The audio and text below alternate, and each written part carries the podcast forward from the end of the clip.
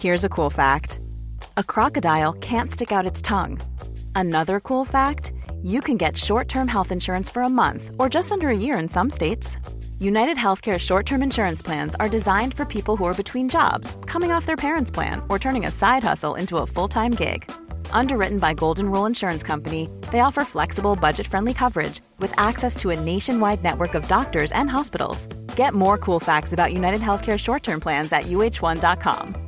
Hiring for your small business? If you're not looking for professionals on LinkedIn, you're looking in the wrong place. That's like looking for your car keys in a fish tank. LinkedIn helps you hire professionals you can't find anywhere else, even those who aren't actively searching for a new job but might be open to the perfect role. In a given month, over 70% of LinkedIn users don't even visit other leading job sites. So start looking in the right place. With LinkedIn, you can hire professionals like a professional. Post your free job on linkedin.com slash people today. There's never been a faster or easier way to start your weight loss journey than with PlushCare. PlushCare accepts most insurance plans and gives you online access to board-certified physicians who can prescribe FDA-approved weight loss medications like Wigovi and Zepbound for those who qualify. Take charge of your health and speak with a board-certified physician about a weight loss plan that's right for you. Get started today at plushcare.com slash weight loss. That's plushcare.com slash weight loss. plushcare.com slash weight loss.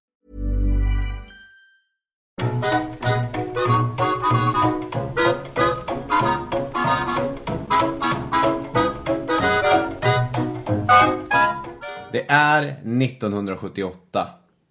Fyra år tidigare har Harry Martinson och Eivind Johnson delat på Nobelpriset i litteratur. Detta möts av massiv kritik från en ganska enad kritikerkår, inte minst eftersom bägge är ledamöter i Svenska Akademin. Och Harry Martinsson, han har tagit kritiken speciellt hårt och ligger nu intagen på psyket på Karolinska. Där fattar han det ödesdigra beslutet. Det måste bli självmord. Det måste bli samurajens hedersfyllda självmord seppuku. Han klipper upp sin mage med en sax. Samurajer har fascinerat inte minst män ända sedan Japan under 1800-talet öppnades för omvärlden. Thomas Tranströmer skrev dikter om dem. Gissa samplade en miljard samurajklipp i lika många Wu-Tang-låtar och en hel generation höjde Akira Kurosawa till skyarna. Harry Martinsson valde att klippa upp sin magsäck. Historiepodden sållar sig således till skaran av män som pratar om stoiska krigare med en förkärlek för hedersrelaterat våld. Nu är podden igång.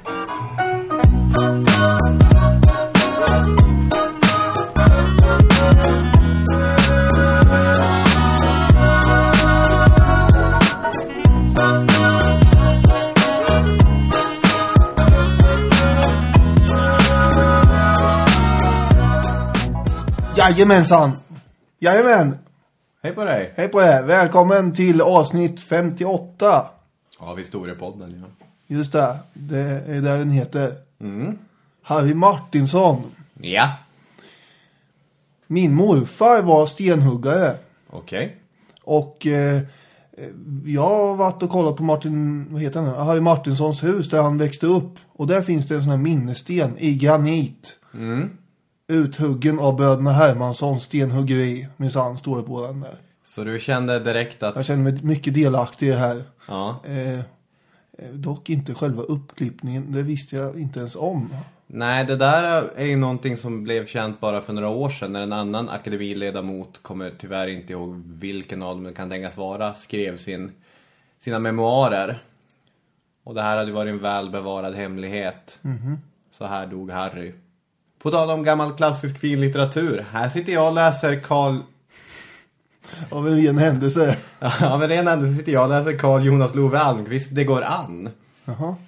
Det är så intressant. Det handlar ju om den unga sergeanten Albert som träffar eh, glasmästardottern Sara på en ångbåt i Stockholms skärgård. Och hon står där och tittar på tagelringar som Dalkullor säljer på Mhm. båten. Mm. Och Albert som, han, han är ju lite förtjust i Sara. En fin liten mamsell som man kallar henne. Han går och köper två tagelringar. Ger en till Sara, tar på sig en själv.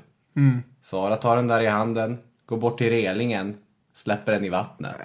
Vilket sätt. Albert han blir ju alldeles tagen. Vad ska jag göra? Så då går han bort på andra sidan, släpper sin tagelring i vattnet också. Sen går han tillbaka och försöker impa lite grann på den här tjejen. De känner inte varandra sedan tidigare. Han säger så här. Jag hoppas en gädda har redan slukat honom. Då svarar Sara. Min tog en stor abborre. Albert lägger till. Gäddan slukar abborren, som jag hoppas snart sker. Då ligger bägge ringarna under samma hjärta. Han tänker att nu har jag satt en riktigt, riktigt snygg line här. Ja. Sara vänder sig om, går därifrån utan att säga ett ord. Ganska, Inte ganska imponerad. Ja. Det här, Det går an är ju en fantastisk bok, en av de stora svenska klassikerna. Som eh, av eh, också en händelse utspelar sig på en båt. Just det. Jag tänkte att om man som jag verkligen tycker om det går an och har lite så här romantiska bilder av att tuffa omkring där i, i skärgården och ingå de här märkliga kärlekskontrakt. Kastar vingar omkring sig i hela vattnet och havet där. Ja. Vad har du för tips till mig då Daniel? Då kan man åka på Strömma, kanalbolagets båtar. Eh, och eh, uppleva diverse olika äventyr. Och det här alternativet finns i både Stockholm och Göteborg då? Just det, bland annat så kan man ju åka och, det har vi sagt innan, titta på Birka och sådär. Ja, ta en liten matkryssning. Är man intresserad så kan man gå in på stromma.se. Just det. De är med oss och gör det här avsnittet. Det tackar vi så mycket för. Med oss är också Radio Play, som vanligt. Ja, våra samarbetspartner som hjälper oss göra den här podden. Och jag känner mig lite som Torbjörn Fälldin idag. Eller har gjort hela veckan här. Känner du att du har fått gå och, och dagtinga på dina övertygelser? Ja, du visste alltså det. Nej, det, det är ju 50-50. Det är ju dagtinga eller dra i långbänk. Han sa, han sa så här. Eh, angående när han skulle få ihop någon liten regering tillsammans med Moderaterna och eh, Folkpartiet. Folkpartiet. ja. och, och så ville han ju absolut inte att någon ny kärnkraft eh, verk skulle upprättas. Absolut inte. Och det, det tänkte han inte gå med på. Ingen statsrådspost kan vara så återvärd att jag vore beredd att dagtinga med min övertygelse, sa han. Ja. Jaha. Och sen visade det sig då att han var tvungen att göra det ändå för att få eh, ihop en regering. Ja. Just det, det blev visst lite kärnkraftverk ändå där. Hur gick det med den regeringen? Ha, ja, det gick ju åt skogen då. Haken var ju att eh, han hade sagt det här inför en himla massa kameror och det var ja, folk som spelade in det på radio och det här i medietidens eh, ja, århundrade vevas ju naturligtvis om och om, och om igen sen då. Eh, så han fick ju höra det här hela tiden. Han hade ju gjort bort sig lite grann här, stackars Torbjörn. Och eh, om du och jag förra veckan hade suttit och snackat bara så här eh, över varsin öl. Ja. Och då, då hade ju du inte noterat någonting. Nej. Att jag sa Joel eh, Häggström. Jaha, det är dit vi är på väg. Det är dit vi är på väg. Eh, två gånger dessutom. och sen när du sa det, då högg jag direkt. Då small det på fingrarna. App, app, app, det där är ju inte rätt. Du måste ju säga, säga rätt, sa jag och verka viktig. Det hade inte du märkt om inte det här spelats in. Och eh, sen då spelats upp en himla massa människor. Jag hade inte märkt det ändå. Det var ju Ja, det var någon som noterade det där. Ja, förstås. En observant lyssnare. Och apropå det så, det här kanske vi skulle ta och uppmärksamma ändå.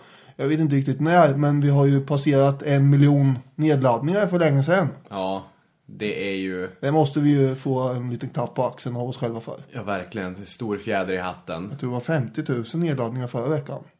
Så ni, du är i gott sällskap, lyssnare. Ska vi ta den här goda feelingen in i ett Vem är hen? Ja, det kan ju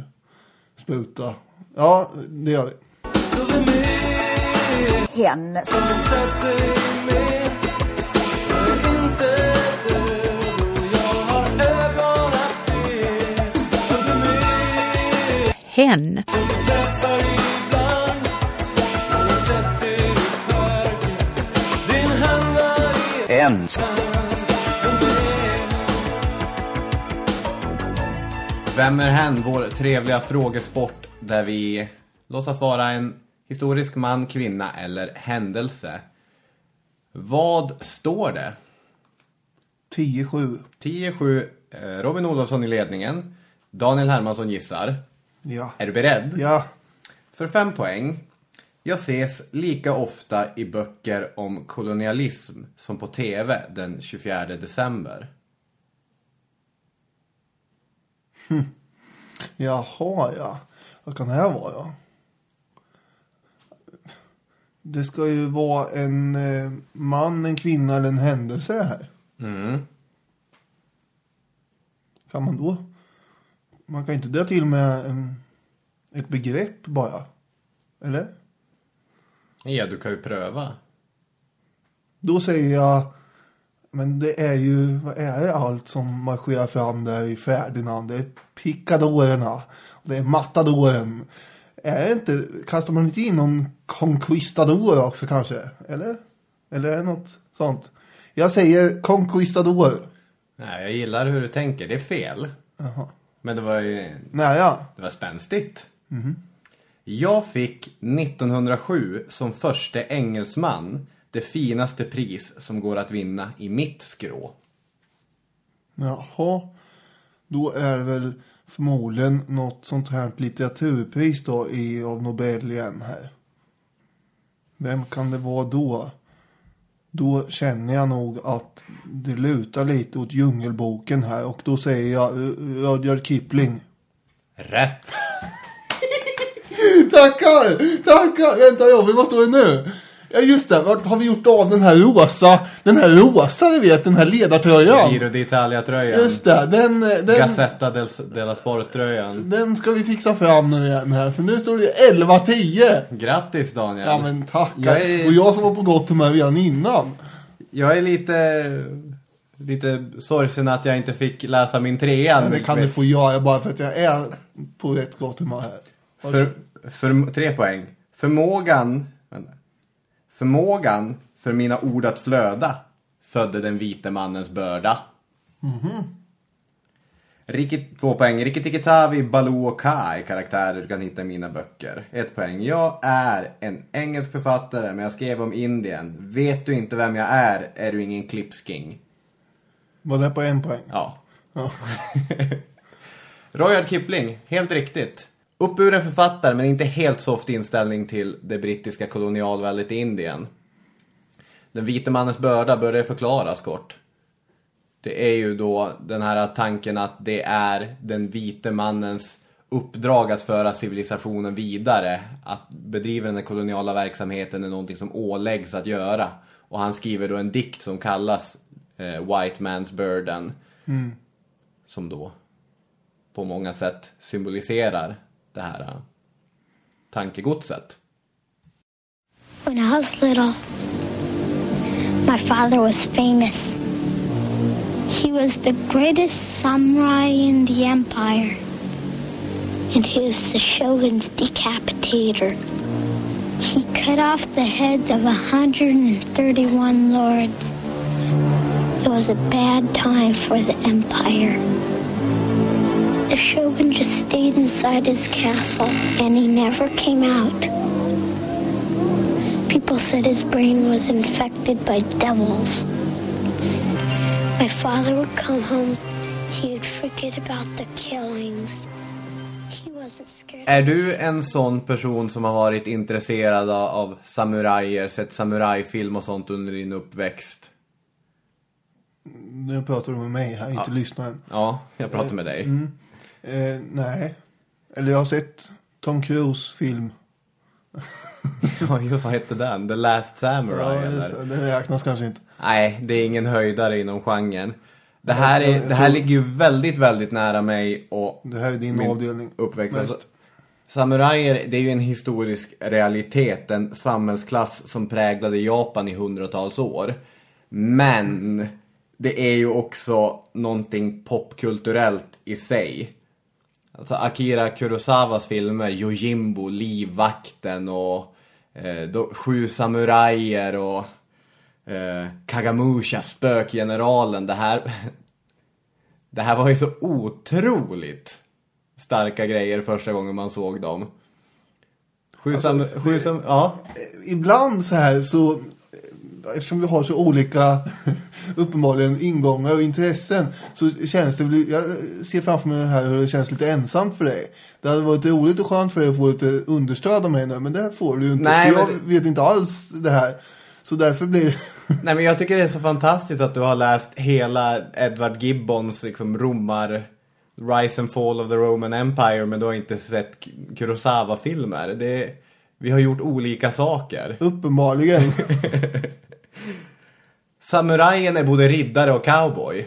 Därför alla de här westernfilmerna inspirerades ju av Kurosawas eh, samurajfilmer. Yojimbo blev ju, jag tror det är för en handfull dollar och Sju samurajer blev sju vågade livet. Men samtidigt så finns det här ridderliga. Det är heden och det är ett, ett moraliskt kodex man lever efter och det är hästburna eller fotburna män med svärd. Som slåss för det som är rätt och sant. jo, så är det. Och det här kan man ju ifrågasätta varför är det här så lockande nu när man är vuxen ansvarstagande människa. Men som 18-åring bara yeah! Samurajer! Ja, men det är ju också ett helt lands, eh, bland annat, eh, alltså som har präglat ett helt lands historia ända in långt i 1900-talet. Så, Ja, en mentalitet som fortfarande präglar landet. historiskt intresserad människa så är vi ju ändå relevant, även om, alltså det är inte bara, som du brukar kalla det, pojkrumshistoria här. Hashtag pojkrumshistoria. Eftersom det spelar ju roll. Ja, verkligen. Och jag ska väl försöka koppla bort den här popkulturella aspekten av, av samurajer för den är inte så hjälpsam här. Vi ska ju koncentrera oss kring en specifik händelse om 47 stycken herrelösa samurajer, alltså 47 stycken ronins som kommer utkräva en hämnd. Men innan vi kommer dit så är det väl schysst att ge lite allmän info om Japan och samurajerna. Om vi går till 1100-talet, då kan man väl säga att kejsarens reella makt försvinner. Och att så här skulle det mer eller mindre förbli fram till 1868. Kejsaren skulle komma och gå lite grann, kejsarfamiljen, men i princip så skulle maktcentrat inte vara hos kejsaren utan hos shogun, alltså den militära ledaren. Och Japan är väl kanske, för en anakronistisk term, en militärdiktatur. Ja, det kan man ju säga. I praktiken så är det ju den här shogun som, som styr. Även fast kejsaren finns kvar som en slags eh, symbolisk viktig karaktär. Mycket symboliskt viktig. Vilket Ja. jag tänkte berätta lite om sen.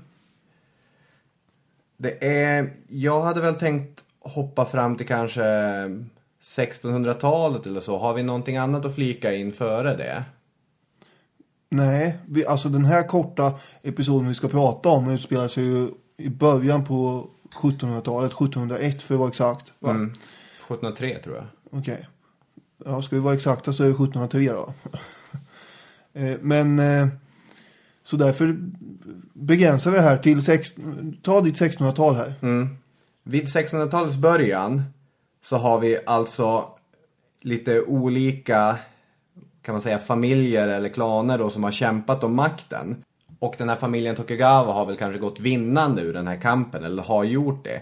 Och slår sig ner i den lilla fiskebyn Edo. Väldigt liten by det här. Fast idag är den inte liten. det är alltså dagens Tokyo. Ja, precis. Och Anto tar där titeln Shogun. Och i mer än 200 år, alltså närmare 250 år, så skulle den här familjen hålla makten. Och det här är då det som kallas Tokugawa-shogunatet. Och det är ju under Tokugawa-shogunatet den här epoken som vår lilla episod kommer utspela sig.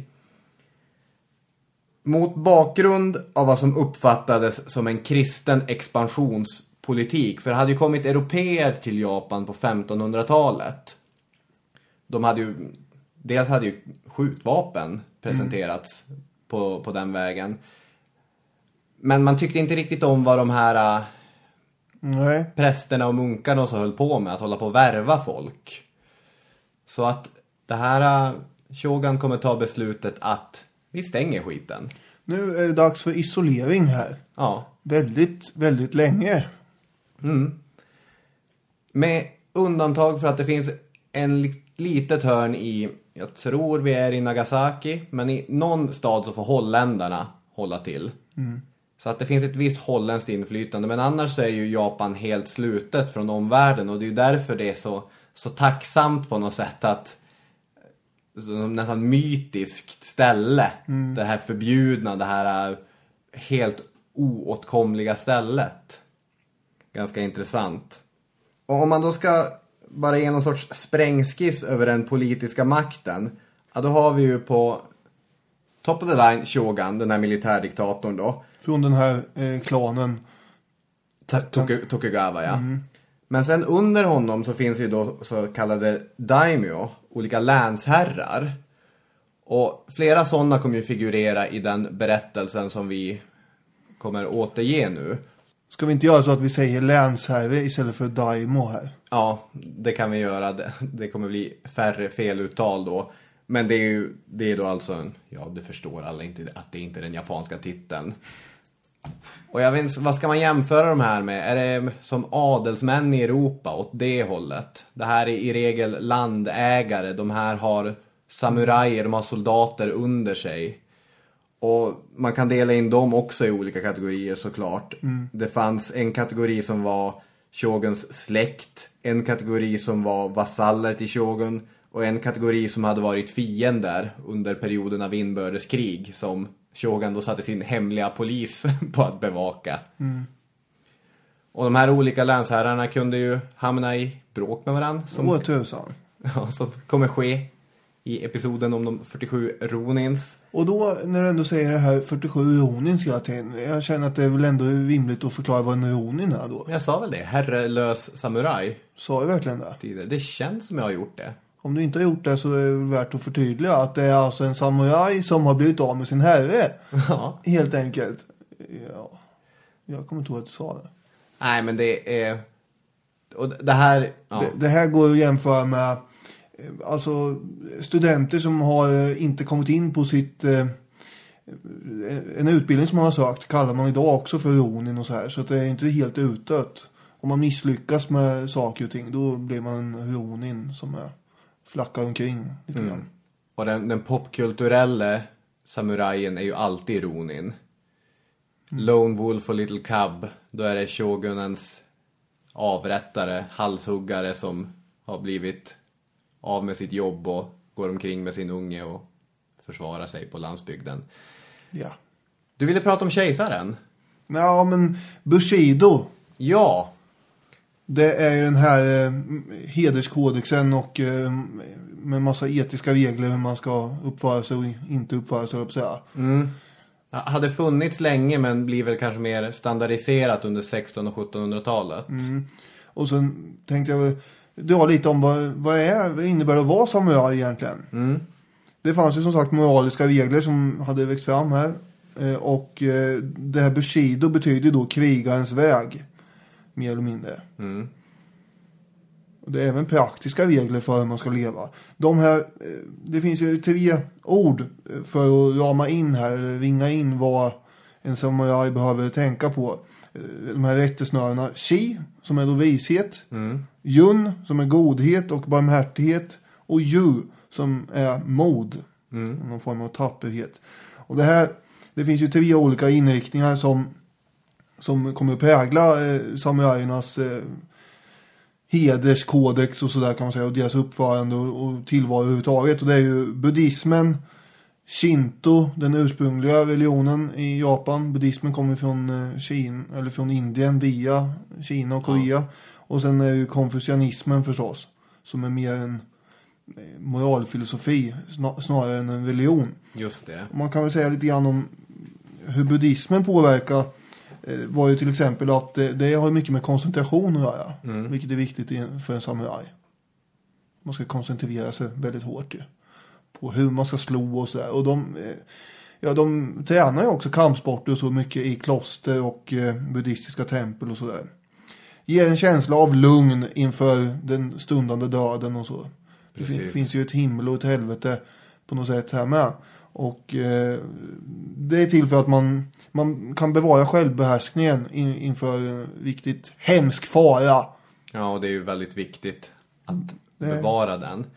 Shinto är väl mer då någon typ av praktiska regler för hur man ska förhålla sig till saker och ting. Fast det är också en religion ju. Och då, den här är lite flummig dock.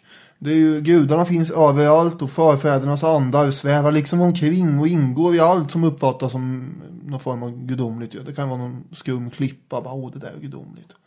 Eller eh, kanske något extremt gammalt träd. Det där måste vara gudomligt. Det är nog mina förfäder som bor i det där trädet på något sätt. Ja, det, det, det är något religiöst i alla fall. Grejen är att Japans kejsare idag är fortfarande överstepräst över Shinto. Ja, precis. Européerna som kom dit på 1800-talet trodde att, att kejsaren var påve. Ja, just det. För att det, men, men det är ett helt, helt fel sätt att tänka på Shinto överhuvudtaget. Att försöka föra in det i någon sorts katolsk modell. Det gjorde ju gärna européerna. Ja, Legenden säger ju att eh, kejsarens familj där härstammar från den här solgudinnan. Amaterasu. Något så tror jag att det uttalas ungefär. ja det tror jag Ja, vi med. kör på det. Hon sände i alla fall ner sin eh, sonson till jorden. Och det blev då Japans första kejsare för en cirkus två och ett halvt tusen år sedan. Så därför är ju Shinto ganska relevant här. Särskilt som eh, samurajerna eh, som sagt hyllar och ärar kejsaren väldigt mycket. Han står högst i rang och ska alltid hedras. Nästan som om han vore en gud ju, själv. Ja. Ja, han är ju gudomlig på ett sätt. I alla fall är han symbolen för gudarna. Han står högst i rang men han har ingen makt. Nej, under nästan 600 år under de här två shogunaten under Ashikaga och Tokugawa så låste de ju mer eller mindre in den här stackars kejsaren i sitt palats och så fick han sitta där inne och på någon kudde. Och, jag vet inte vad han gjorde. Men eh, man kunde knappt titta på kejsaren för så gudomlig och helig var han ju. Och sen så under sent 1800-tal så när man försöker slå sönder det här klansystemet och skapa någon slags nationell identitet så blir ju kejsaren väldigt viktig då. Och mycket viktigt under, under 1900-talet så kommer han ju vara en nationell symbol. Inte minst för eh, fascisterna som drar in Japan i andra världskriget och så Mm, vidare. verkligen. Men sen har vi konfucianismen också om jag får säga något om det. Det får du jättegärna göra. Hur väger den in i samurajen? Det är ju då regler för hur människan ska förhålla sig gentemot andra människor. Mm. Och i och för sig också mot samhället. Här finns det inga, inga religiösa aspekter särskilt mycket. Utan det är mer praktiskt leverne. Pappa ska du minsann se upp till. Och alla äldre för den delen. Ja. Ja men det är ju alltså hur man ska förhålla sig till eh, andra människor. Det är, man kan tänka idag att det är mycket arbetsgivare, anställd. Det gäller att respektera den eh, arbetsgivaren helt enkelt. Eh, Och det är också regler mellan make och maka och mellan syskon, äldre och yngre syskon. Det är alltid den, alltså det är en tydlig hierarkistruktur här uppenbarligen. Och det här är- präglar fortfarande Japan i stor utsträckning. Ja, för det är ju en sån här ganska vanlig spaning att samurajens mentalitet, bushido och så fortfarande kan ses i, i det japanska um, corporate-systemet. En annan så här vanlig grej med bushido är väl att det brukar kopplas till kamikaze-piloterna. Ja, så är det ju. Eftersom eh, det är ju, det är ju en ära att offra sig för kejsaren. Mm. Eh, Det finns något som heter giri. Som är väldigt viktigt för samurajen. Och det är inte viktigt. Jo, men det är jämförbart med vårt ord plikt ju. Ja. Fast det känns väldigt mycket strängare. Det är ju, Viktigare på Ja, något sätt. viktigare ja. Det är ofrånkomliga skyldigheter här. Mm. Mot sina överordnade och mot föräldrarna och eh, även mot underlydande i och för sig. Ja, det, det blir ju spännande. Det kanske vi kan återkomma till också. I, Det finns ingen möjlighet överhuvudtaget att komma undan Givi. Man måste utöva den här plikten säger jag nu. Mm. Eh, För annars så förlorar man sin heder och det finns inget värre än att göra. Plikten framför allt. Numera så kanske man använder det mest som tacksamhetsskuld och, och så. För ordet finns ju fortfarande kvar. Efter andra världskriget så har det blivit, ett, som jag var inne på, det här med Givi, ett uttryck mellan arbetsgivare och anställd. Men också mellan medborgare och staten, Japan. Okej. Eh, Vem är det som har ansvar mot vem då? Ja, det är ju förstås medborgaren som har någon form av plikt mot staten. Ja. Det är ju eh, mycket amerikanerna som har eh, uppfattat det lite grann så här eftersom det japanska undret, den här enorma ekonomiska framgången. Då kallar man Japan för Japan Inc. ungefär. Att eh, hela japanska folket arbetar mot ett gemensamt mål i någon slags givig eller givig anda. Ask not what, you can, what your country can do for you, but what you can do Ja. for your country. Ja, amerikanerna hade något liknande i det citatet där i alla fall. Mod är ju väldigt viktig egenskap för en samuraj. Mm. Man ska kunna uthärda saker och ting. Man kunde ju sätta ut en liten samurajzon på eh, en begravningsplats mitt i natten och se hur länge han pallar. Eh, och så gick man bara därifrån alltså. Man kunde också slå in stackars ungen att eh, det spökar i ett hus alldeles förskräckligt mycket. Och sen gick man dit och dumpade ungen. Ja, nu kan det vara här. Knarrar det lite i trappan så bli inte rädd vad den gör. Stanna kvar här. Och sådär. Och så skulle man förstås vara med och se en massa avrättningar och sådär. I, nu är jag helt inne i filmvärlden här, men jag får väl bjuda på det. I Shogun Assassin, det, det handlar ju alltså om, om en, en riktig luttrad samuraj eh, som flyr från Shogun. Då, och då har han en, en nyfödd med sig. Och då erbjuder han sonen två val. En boll och ett svärd, en katana. Så ta bollen om du inte orkar med det här. Då ger jag dig en ärofylld snabb död. Ta svärdet om du vill hjälpa till att slåss. Och ungen griper svärdet. Givetvis gör ju ungen det. Ja. Alltså jag är ingen, ingen psykolog här, men är inte det här något för en sån att rota i? Är det inte så här man skapar traumatiserade våldsmaskiner snarare än, än eh, genom alla möjliga tv-spel och hårdrock i världen? Alltså att sätta in en sjuårig grabb i ett spökhus där man säger att, eller ännu värre, de får med på en avrättning och sen tvingar man ungen, eh, nu ska du gå till den här begravningsplatsen mitt i natten och sätta ett märke på det där huvudet. För att visa att du har varit där. ja. Det är ju inte viktigt. Men det är inte helt tydligt var vi är i historien nu. Men jag tror inte att tv-spel var ett stort problem i japanskt 1700-tal. Nu får vi inte vara anakronistiska längre här tydligen. Det var ett exempel. ja, ja, ja, jag vet. Ja, uthållighet är förstås väldigt viktigt för en samuraj med. Man kunde skicka ut ungarna i eh, meterhög snö och gå till skolan i. Barfota. Ja, ska de kunna Det göra. får de eh, stå ut med. Eller i sina små repsandaler. Det här med barmhärtighet var ju också en, en grej för samurajen. Och visa förlåtelse i, i en hård stund. Men det fanns en hake med det ju. Eftersom för samurajerna så var ju en hederssak att få dö. Det, apropå det här du sa med kamikaze. Eh, det bästa som fanns var ju att få dö i strid. Om man då blir nekad där så kanske det var en skymf istället. Och det var inte meningen att en samuraj skulle skymfa någon genom att inte döda en. Så det var ju lite komplicerat det där. Och eh, det finns en samurajhjälte som heter Masamune som skrev allt för långt driven känsla för rättvisa leder till förstelning. Överdriven barmhärtighet förvandlas till svaghet. Och det är väl den här eh, inställningen angående barmhärtighet och svaghet som präglar Bushido-synen under 1900-talet, och- anser jag. Ja, Man var inte särskilt barmhärtig mot de krigsfångar man tog nej. under andra världskriget. Och det här med att det är en stor ära att få dö i strid, det är ju ganska klassiskt för hederskulturer överhuvudtaget. Det går ju kopplat till våran egen, våran egen historia och, och vikingens dröm om att få falla i strid.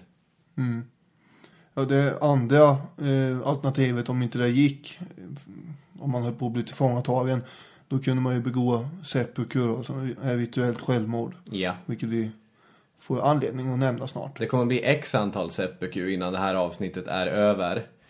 Ska man, innan man går in på den berättelsen som har namngivit avsnittet och säga någonting lite kort om hur samurajerna ser ut.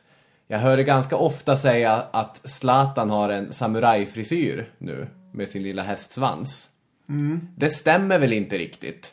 Zlatan hade haft en samurajfrisyr om han hade rakat allt sitt hår mitt på huvudet. Sparat ut den där hästsvansen och sen liksom smetat den framåt. Över den. Men det är ju väldigt speciell frisyr. Det här. Ja, Och så sen när man skulle gå ut i krig då så hade man ju en, en full mundering. Det går väl att göra paralleller med europeiska riddare där. Ja. Det var... Man klädde på sig ordentligt med, med grejer. jag sitter bara och säger ja nu, men det är ju för att det är rätt. Och så ska man då ha de här två svärden. Det stora heter Katana och det mindre heter Vikisashi.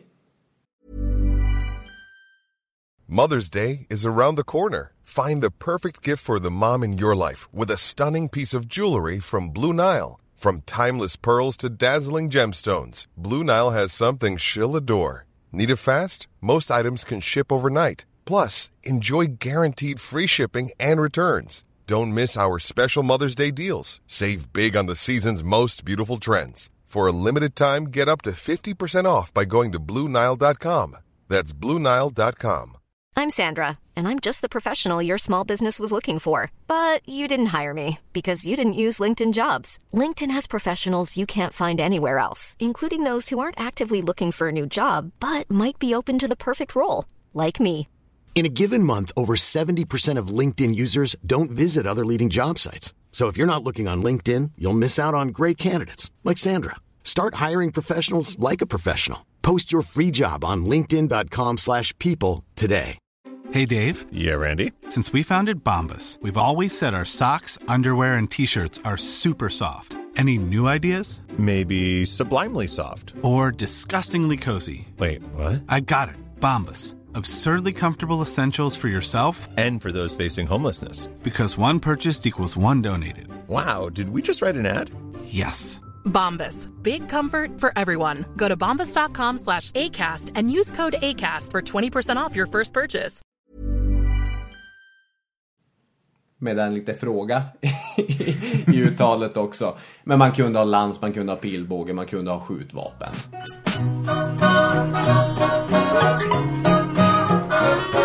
Thank you.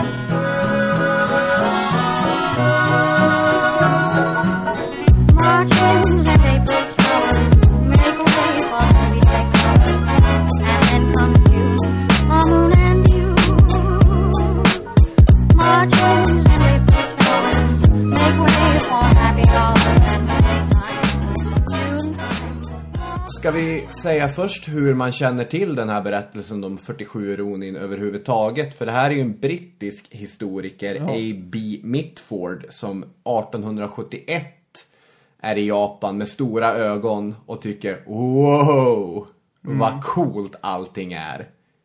Vilket det säkert var. Ja, ja, för fasen. Det var ju inte många europeer som sagt som hade klampat in där före honom. Nej, men vi är ju skickliga historielärare här och vi har ju lärt våra elever tre stycken källkritiska kriterier. Närhet, beroende, tendens. A.B. Mitford, Gör vad vi kan här i alla fall. ja, A.B. Mitford klarar väl inte alla de här. Tid? Det är nästan eh, 200 år. Inte ja, riktigt. precis. Beroende? Ja, han är ju beroende av andra källor. Nu vet inte jag riktigt vad han baserar det här på, men han återger ju vissa citat väldigt ordagrant och det kan man väl kanske då ifrågasätta. Men tendensen brukar han få beröm för, därför att han och ett antal andra britter som är där är faktiskt inte så fördömande. Till exempel ser man det på att de inte moraliserar över självmord, vilket annars skulle vara den klassiska kristna saken att göra. Så att man får ta det för vad det är, men det är en ganska levnadsglad återgivning som Mitford gör. Kejsaren har skickat ett sändebud. Till Edo. Det vill säga Tokyo. Det här eh, sändebudet ska tas emot vart det är. Han är på väg. Han har inte kommit dit än. Det är väldigt mycket ceremonier och eh, om, om så kring sig grejer när det kommer ett sändebud från kejsaren. Märk väl att det inte ens är själva kejsaren som ska tas emot Det med var ett sändebud. pompa och ståt. Kejsaren är ju där borta i, typ instängd i sitt Ja. palats. Han är glad om han får se lite dagsljus. Så han får skicka ut sina sändebud istället. Och då finns det en eh, länsherre som heter Takumo Nokami. Och en annan länsherre som heter Kamei. Och de är de två som ska ta emot det här sändebudet. Stor ära. Mycket stor. Verkligen stor ära. Haken är att de inte riktigt vet hur man ska göra med de här ceremonierna och det. Som behöver ju läras upp i det. Och därför måste de gå i undervisning om de här högtidligheterna, hur det ska gå till och så. Just det, ja. Och då har vi alltså en tredje länsherre som heter Kira Kotsuke Notsuke. Och det är hans uppdrag att utbilda dem. Ska vi ta och bestämma redan nu hur vi gör här med namnen? Ska vi kalla Takumo, eller Takumi heter han, eh, och eh, den här Kotsuki bara. Så hoppar vi över det här Nokami och Nosuki. Ja, Takumi är då den ena länsherren som går i utbildningen. Kotsuke är den andra länsherren som utbildar honom. Just det. Och sen hade vi en andra som heter Kamei här. Men han kommer inte vara jätterelevant. Men ett tag i början är han det här. Ja. Det här var, den här Kotsuki var en högt uppsatt ämbetsman. Ja. Inte bara en, vilken länsherre som helst utan han hade en titel som han hade fått av kejsaren på något sätt. Och han fick ju då uppgiften att undervisa de här två andra länsherrarna i hur man skulle bete sig när sändebudet väl kommer. Det finns bara ett problem. Bara ett. Ja. Ja. Att med tanke på folk som ska undervisa hur man beter sig. Jag tänker på Magdalena Ribbing. Då får man ju föregå med gott exempel och själv kunna, kunna bete sig. Men Kotsuki är ju en snål, vred gammal gubbe. Mycket girig lirare det här. Som eh, tycker att de här båda länsherrarna har varit alldeles för snåla mot honom när det gäller gåvor och så. De har inte alls följt reglerna här. Anser han. Och hur gör man då? Jo men då börjar man ju hata dem givetvis. Det är ju helt logiskt. Ja, precis. Inte nog med det så eh, börjar han ju förlöjliga dem så mycket han orkar. Mm. Vad tycker du om den här pedagogiken? Är det något som, om någon svarar rätt på en fråga eller fel, vad nu än svarar dina elever, brukar du förlöjliga dem då? Jag brukar säga det är inte helt rätt svar, men du är inne på något intressant där. Men vi kanske ska svara så här istället. Det lät ju väldigt eh, generöst. Jag tror inte Kotsuki skulle göra så. Han skulle ha skrattat dem rakt upp i ansiktet. Ja, det skulle han ha gjort. Det börjar ju smidas planer hos bägge de här förlöjligade länsherrarna. Kamei är ju först ut med att vilja sätta dit honom. Han kommer hem till sina rådgivare och säger jag ska döda honom. Ja. Han har trampat på min heder. Där, jag måste. Jag måste göra någonting. Och det hade väl varit han som hade gjort ett utfall mot Kotsuke om det inte vore för det att en smart rådgivare till Kamei rider till Kotsuke sent om natten med en massa pengar och säger Du, min, min, min mäster, han vill att du ska ha de här. Ta det här nu. Det är 1000 uns silver. Och så Ja. bara, det, man ser hur det glimmar i ögonen på den här Kotsuki när han får hålla alla de här pengarna. Bara, Åh, jag lovar att jag ska undervisa eh, din herre nu så, go- så absolut gott jag bara kan. Det är ganska roligt återgivet i, i Mitford där. För att det sägs hur den här rådgivaren ligger vaken om natten. Hur ska det här gå? Hur ska det här gå? Sen får han en snilleblixt. Jag vet! Vi mutar honom. nu, ju- nu har jag tänkt till verkligen här. En lösning som ingen har kommit på före mig någonsin, ever. Och ingen kommer knäcka en liknande briljant idé i framtiden heller. Nej. Inte ens Fifa kommer att kunna vara med i den här matchen. Ja, Nej, okej precis. då. Men vad som händer är att han eh, mutar, mutar helt enkelt den här Kotsuke. Och blir mycket nöjd när han tar emot det här. Och sen så ja, rider ju rådgivaren och hans tjänare hem. Nöjda och glada över att inte hela eh, familjen kommer bli utrotad. För det var det som hade blivit effekten givetvis. Om man hade försökt döda den här Kotsuke. Ja, men det här vet ju inte Kamei om. Så när han vaknar upp nästa morgon så är han fortfarande väldigt inställd på att idag, idag minsann. Nu blir det döda. Han skuttar upp ur sängen eh, och brinner av iver och kutar iväg och slår ihjäl sin eh, lärare här. Ja, eh, men det blir inte riktigt så eftersom den här rådgivaren hade ju kvällen innan också sagt att ja, eh, låt oss döda den här ämbetsmannen Kotsuke om han nu visar sig lika odräglig Just även det. nästa dag. Men det gör ju inte han då, för han har ju fått pengar nu. Så han möter ju upp den här eh, Kamei med största hjärtlighet och älskvärdhet. Och smickrar och har sig så mycket han bara orkar. Och eh, han säger att eh, han ber om ursäkt också officiellt och säger att jag är av naturen klumpig och anhåller om att ni förlåter mig. Förlåter mig. Så att han, det finns ju ingen hejd på hans inställsamhet här. Nej. Och det här gör ju förstås att Kamei ändå tänker sig att han, ja men då kan vi avvakta lite grann. Ja. Och då har vi ett problem här. För vår andra länsherre, Takumi, han har inte sin bästa, smartaste, skarpaste rådgivare med sig. Är det någon annan klåpare där som inte Ja. fattar att man skulle muta folk? Den här rådgivaren kommer vi återkomma till. Han heter Uishi Karanosuke.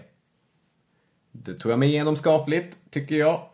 I alla fall, Takumi, han... Nu blir det istället han som kommer göra ett utfall mot sin plågoande. Ja, för den här eh, Kotsuke, han eh, väljer ju att eh, inte riktigt smöra för Takumi på samma sätt. För han har ju inte betalat något. Nej. Nej, nu... Utan nu ökar nästan förnedringsnivån mot honom. Och han är väldigt många dolda såna här antydningar om vilken nolla Takumi är och, och sådär. Och till slut så, han uthärdar ju allt det här för han är ju en, ja, en stolt herre av Ja, och som vi samurajtradition. pratade själv, behärskning och Mm. allting. så, men det går ända fram till att, Strumpsnöret. just det, nu ska, någon form av skosnöre tänker jag mig. Ja. Eh, Du, nu är det så att mitt skosnöre har gått upp. Skulle du kunna knyta det? Ja, och då vid det här laget så brinner ju Takumi av avsky givetvis mot den här eh, råttan eh, till människa. Men hans pliktkänsla är ju ändå att nu, ja, jag lär väl göra det. Så han börjar sig ner och knyter. Men efter typ tre sekunder, kan jag tänka mig, så börjar den här Kotsuke stöna att eh, han är fumlig. Och han kan inte knyta ens ett skosnöre rätt. Och det vet ju vem som helst vilken bondläpp eh, till människa det är som inte klarar det. Och sådär. Ja. Och då någonstans så brister det för vår vän Takumi. Ja. Vad gör man då? Ja? Ja, särskilt när den här eh, Kotsuki börjar hånskratta Ja, men det, det, är ju, det finns ju bara en sak att göra. Det är ju bara att dra sitt svärd. Och Mm. göra upp med honom. Och han svingade mot Kotsukes huvud. Sa vi att han har en stor hatt på sig? Nej, det sa han inte. Såklart har han en stor hatt på sig, Kotsuke då. Som räddar livet på karln. Ja. Han får bara en liten vispa i pannan. Typ. Ja. ja. Takumi kan ju inte ha siktat så noggrant. Han måste vara utom sig i raseri. det var han ju. Han var rasande. Han var ursinnig. Klyver hatten. Han bubblade av vrede. Ja, han klyver hatten. Ja, just ja. Och då blir det en vispa i huvudet. Den där vispan är inte oviktig nämligen. Nej, den kommer vi återkomma till. Sen så lyckas han inte fullfölja det med någon nådestöt utan han blir infångad. Kotsuki lägger benen på ryggen och springer som en rädd hare iväg. Men då kommer hans vakter fram och slänger sig över den här Takumi och brottar ner den. Och då blir han gripen. Ja, och han kommer dömas till döden via seppuku. Och då har vi vår första seppuku för den här lilla episoden. På ett sätt är det ju värdigt det här. Äh, därför att han skär upp sin magsäck och direkt han har gjort det blir han dessutom halshuggen. Eftersom han har genomfört den här handlingen på ett ärofyllt sätt. Ja, det är ju för att eh, en samuraj ska inte behöva ses eh, lida. Och, och det gör ganska ont det där historien. Jag tror inte vår vän Harry Martinsson hade någon sån hjälp direkt. Nej, Utan han måste ju ha haft vansinnigt ont. Men en samuraj som gör det här behöver inte lida särskilt länge. Utan han får ju hjälp av eh, en så kallad Kaisha Kunin. ja. Som eh, slår av huvudet på vederbörande. Det här sker i ett palats i tuppens timme. Det vill säga mellan klockan 17 och 19. Då sätter han sig på ett lager av mattor. Och enligt konstens alla regler så skär han upp buken på sig själv. Det finns ju väldigt mycket rituella grejer här. Det som är intressant med hur brott under den här tiden brukar behandlas då är att ofta så straffas bägge parterna. Att om du om det döms så att du har provocerat fram det här anfallet då kan även offret för brottet dömas till döden. Och det hade ju då varit det ärofyllda här. Att den här fruktansvärda gubben som provocerade vår stackars länsherre till att göra det här mordförsöket. Han borde också straffats. Om man är på Takumis sida i striden. Men det gjorde han inte. Nej, så kommer det inte bli. Utan istället så blir ju Takumis borg konfiskerad. Hans fru skickas tillbaka till sin, eh, till sin pappa. Och får absolut inte återvända nå- någonstans. Och alla de här samurajerna då som har tillhört Takumi. Blir nu Ronin. De blir ronin. De blir herrelösa.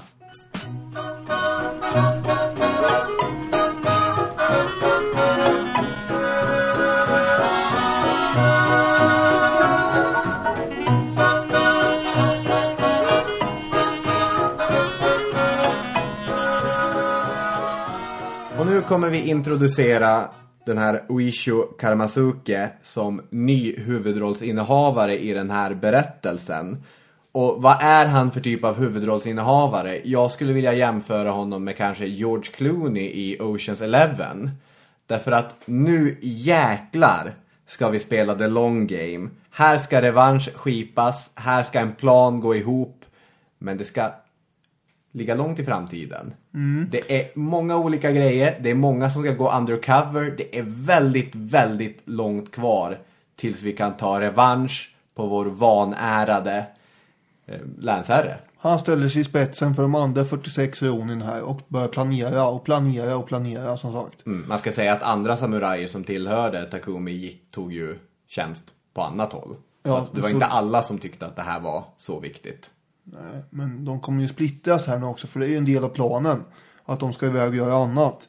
Därför att den här Kotsuke han sitter ju nu förstås och är livrädd för en hämnd. Det är ju rimliga enligt eh, samurajtraditioner och heder att nu kommer det komma en hämnd här. Ja.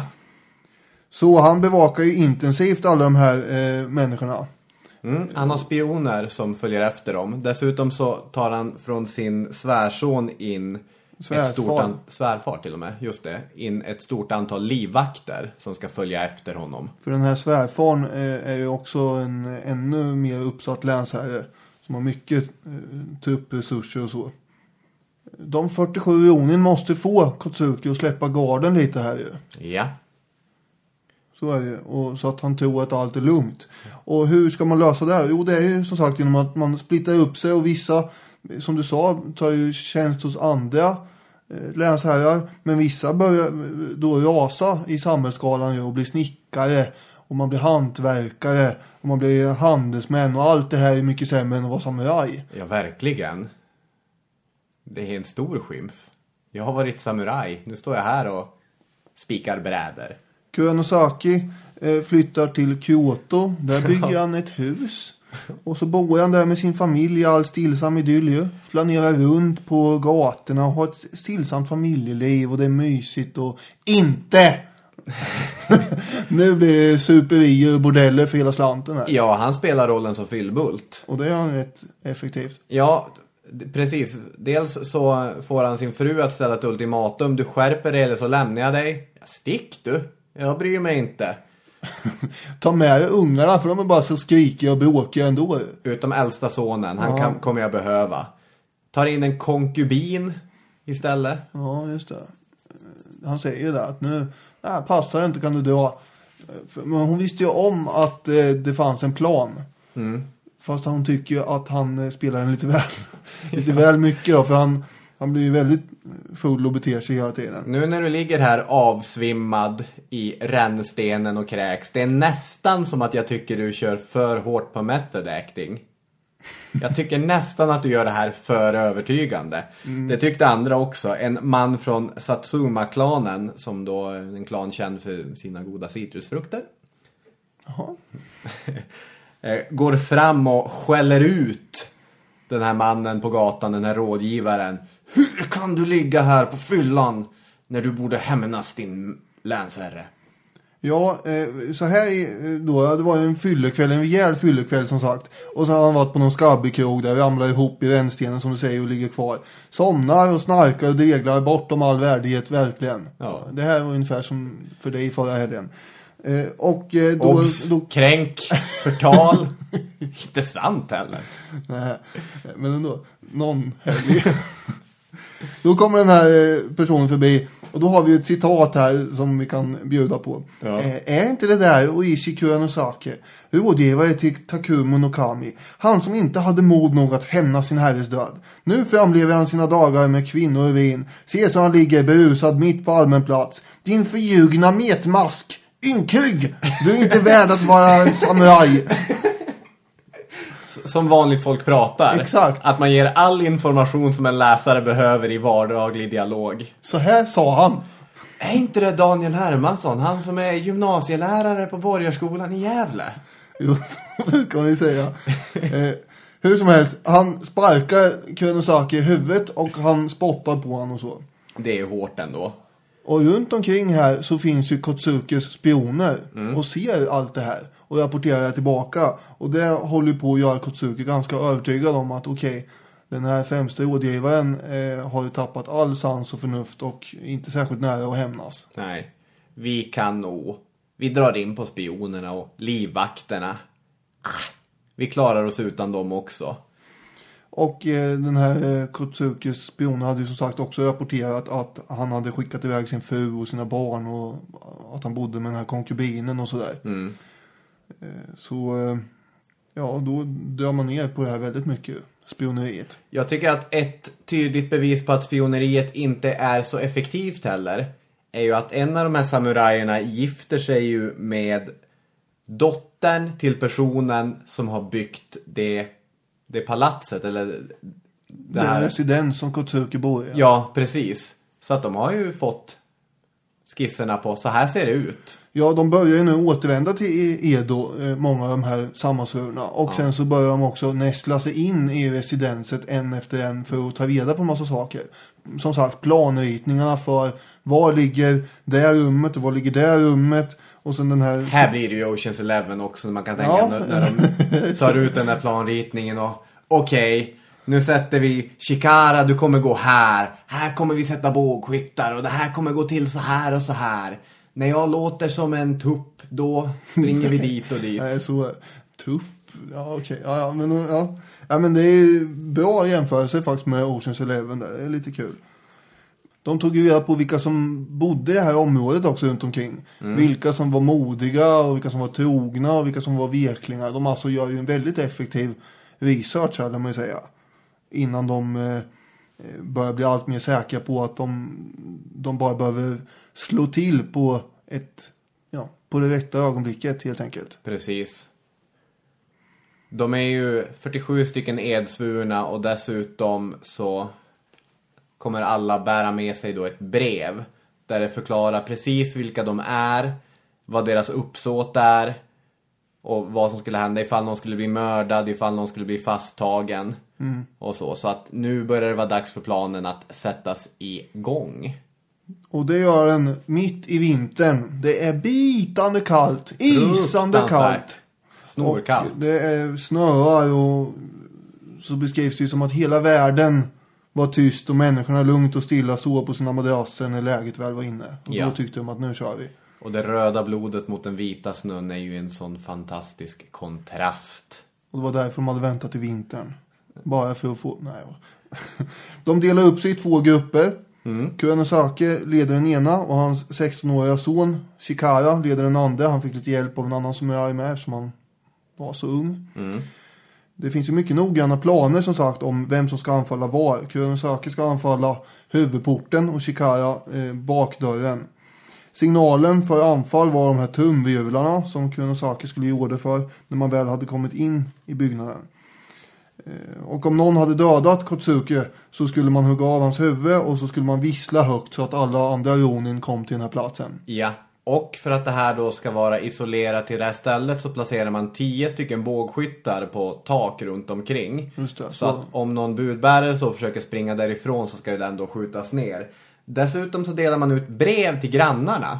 Där det står Vi Ronin som tidigare var i Asano Tokami Nokamis tjänst bryter oss i natt in i Kotsuke Notsukes palats för att hämnas vår herres död. Eftersom vi inte är vare sig nattrövare eller förbrytare kommer vi inte förorsaka grannhuset någon skada. Vi ber er att hålla er i stillhet. Och det gjorde de. De satt hemma och kollade på eh, Jeopardy eller vad de gjorde i lugn och ro. Det är någon, någon slags krig här i kåken bredvid. Nej, det är lugnt farsan. Jag har fått ett brev här. Det är bara lite stormning här. Ja men det är ju ganska intressant för det har ju samma torra ton som eh, polisen eller brandkåren eller någonting. Hå- Håll er inne, det, det är lugnt det här.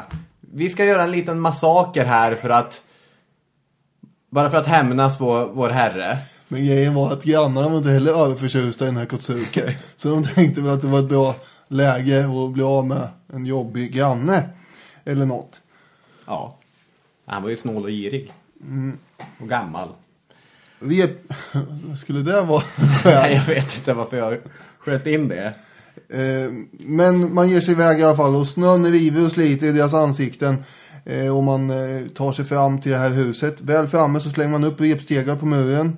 Och tar sig in på första innergården. Det finns ju flera eh, innergårdar. Det är ett ganska stort eh, palats det här uppenbarligen. Så övermannar man de här slumrande vakterna som bakbinds.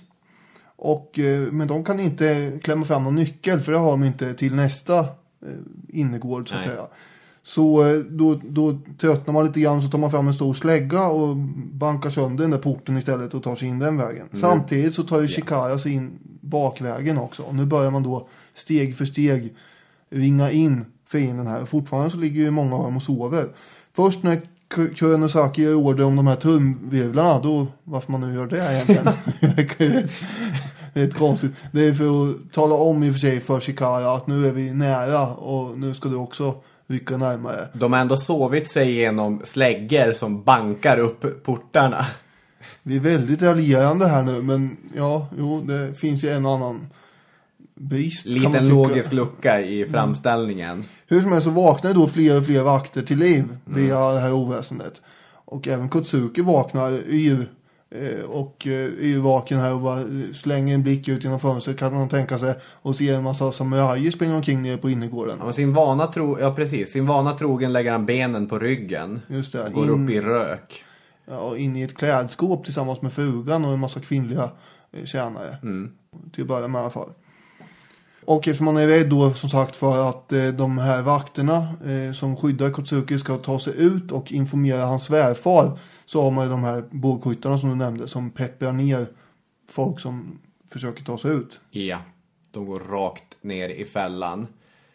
Eh, Det går ganska bra för våra 47 Ronin. De tar ner det mesta motståndet. Det återges att vid något tillfälle mötte de ett par riktigt modiga samurajer och la benen på ryggen. Men sen fick de ett ordentligt peptalk och då vände de på sig. Det peptalket är ju på grund av att Kuronosaki, han är ju så arg så han gnisslar tänder beskrivs det.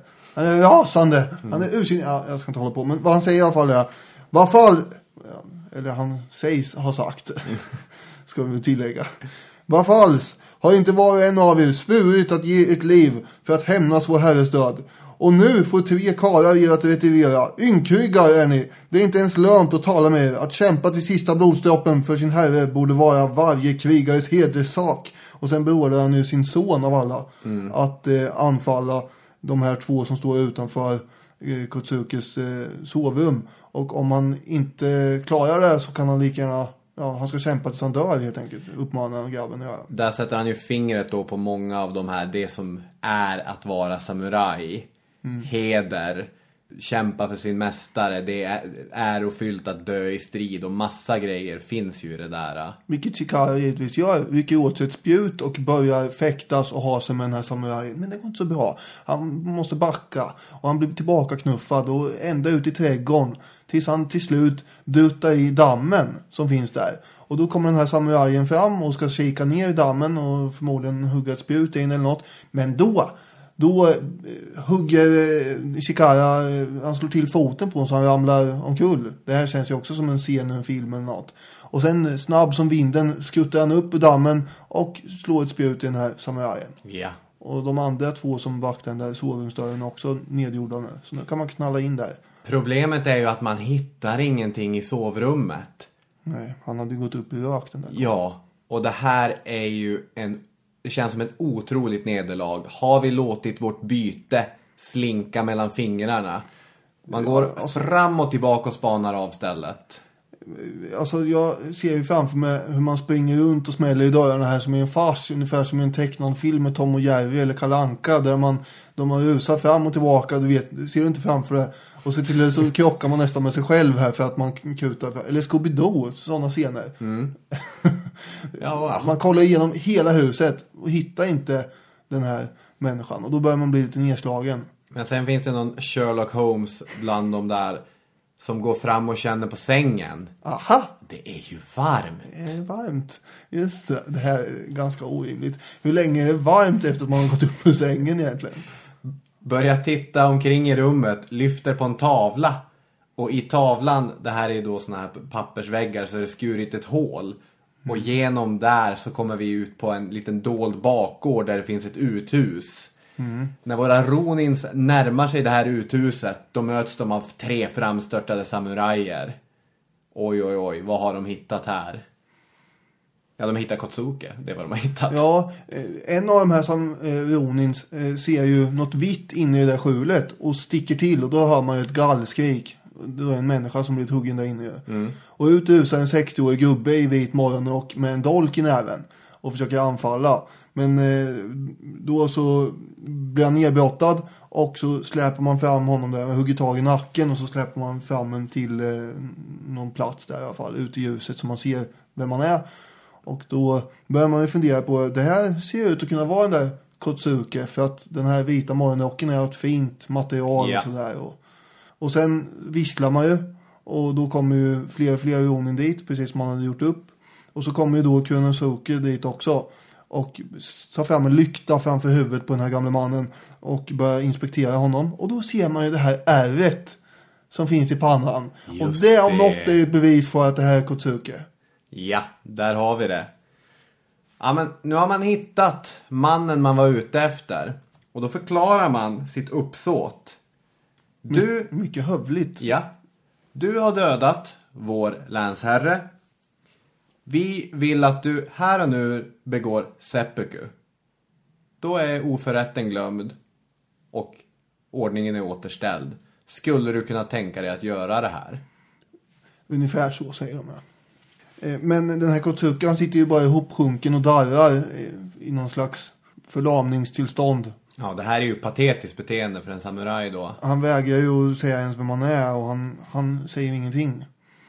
Och den här Kunosuke då, han, han trugar och försöker Ja, han försöker få honom att eh, gå med på att göra den här seppukun som han säger att han ska göra. För det, det är ändå en eh, hedervärd, eh, de erbjuder honom ett hedervärt sätt att dö på. Ja. Och Kunosuke säger till mig, ja det skulle vara nära för mig att vara den som är Karasha, vad nu heter, den som Jag hugger gärna av ditt huvud. Ja, men det hjälper ju inte för han, eh, han gör ju ingenting. Han bara sitter där. Så till slut så lyckas de få honom att sitta rakt upp åtminstone. Och så genomför de den här avrättningen ändå. Chop. Sen har han inget huvud längre. Nu eh, känner de sig ganska lättade när de har fått den här hämnden. Men nu gäller det att ta sig därifrån också och tillbaka till det här templet där deras herre ligger begravd. För där ska man placera det här huvudet då. Och eh, problemet är ju lite grann att den här svärfaren skulle kunna få för sig och jaga efter dem när han väl får information om det här. Så man är lite på sin vakt och ganska rädd hela vägen. Innan, ja precis, men innan man går därifrån också så går man ju och släcker alla lyktor. Städar upp lite grann efter sig. Man vill absolut inte orsaka någon eldsvåda. Eh, Skulle det vara bland alla liken som ligger utstödda här? Utan vi kom med ett syfte. Det är uppfyllt. Nu ska vi gå här till Takanawa och till templet. Och på vägen så blir man ju erbjuden middag av en prins bland annat. Man får komma in där och dricka vin och äta mat och bli hyllad av den här prinsen för trofasthet och beslutsamhet. Alla prinsens samurajer kommer fram och, och hedrar dem också. Så det var, det var bra och hedligt gjort av er. Visar trofasthet. Det var en stor oförrätt som hade inte fixats tidigare. Nej, men nu har det gjort det.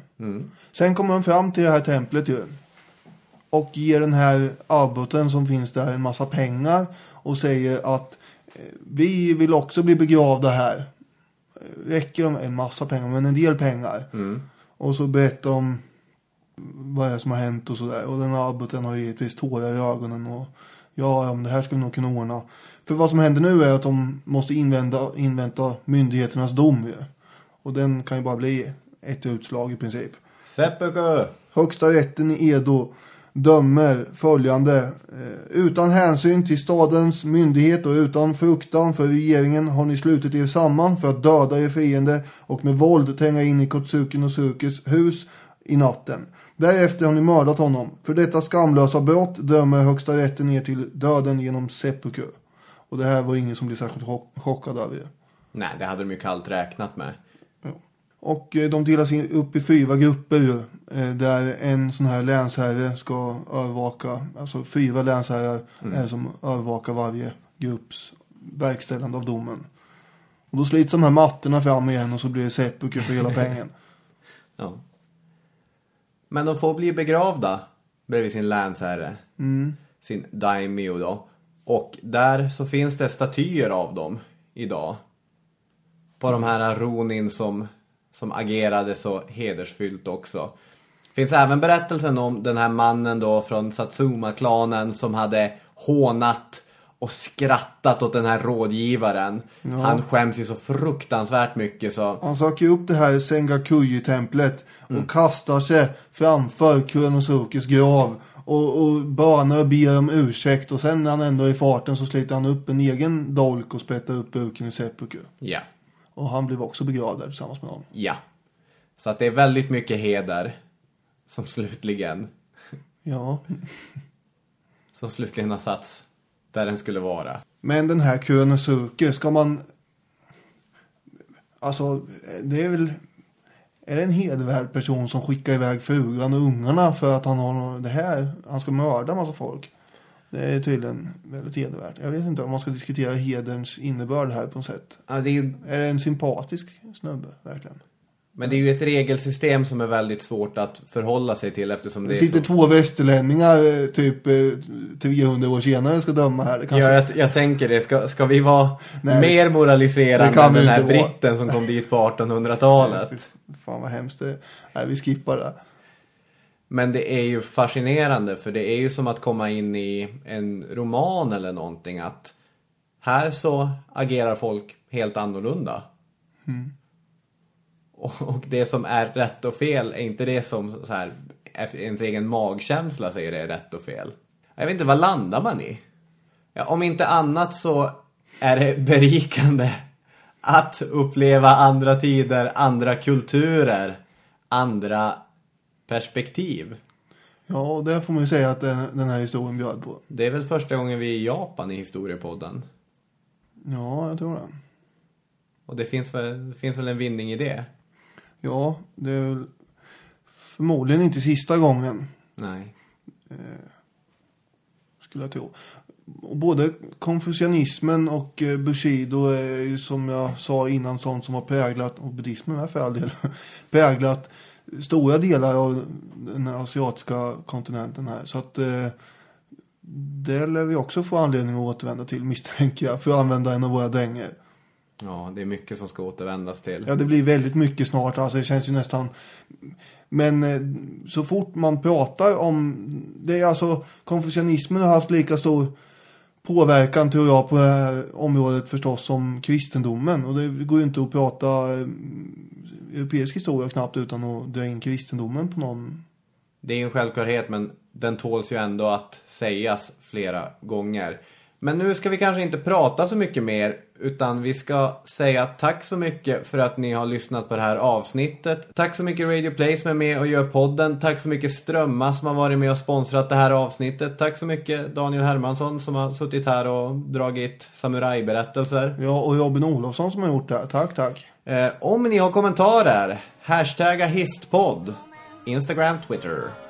Eller skriv ett mejl på historiepodden outlook.com. Det finns en Facebook-sida. Det gör det.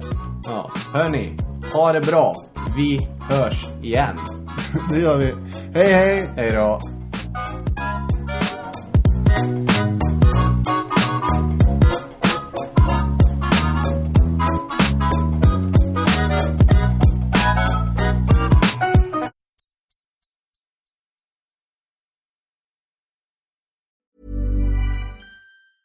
Hey, it's Danny Pellegrino from Everything Iconic. Ready to upgrade your style game without blowing your budget? Check out Quince. They've got all the good stuff shirts and polos, activewear, and fine leather goods, all at 50 to 80% less than other high end brands. And the best part? They're all about safe, ethical, and responsible manufacturing. Get that luxury vibe without the luxury price tag. Hit up quince.com slash upgrade for free shipping and 365 day returns on your next order. That's quince.com slash upgrade. Hi, I'm Daniel, founder of Pretty Litter. Did you know cats tend to hide symptoms of sickness and pain? I learned this the hard way after losing my cat, Gingy. So I created Pretty Litter, a health monitoring litter that helps detect early signs of illness by changing colors, saving you money and potentially your cat's life. Pretty Litter is veterinarian developed, and it's the easiest way to keep tabs on your fur baby's health right at home. Go to prettylitter.com and use code ACAST for 20% off your first order and a free cat toy. Terms and conditions apply. See site for details.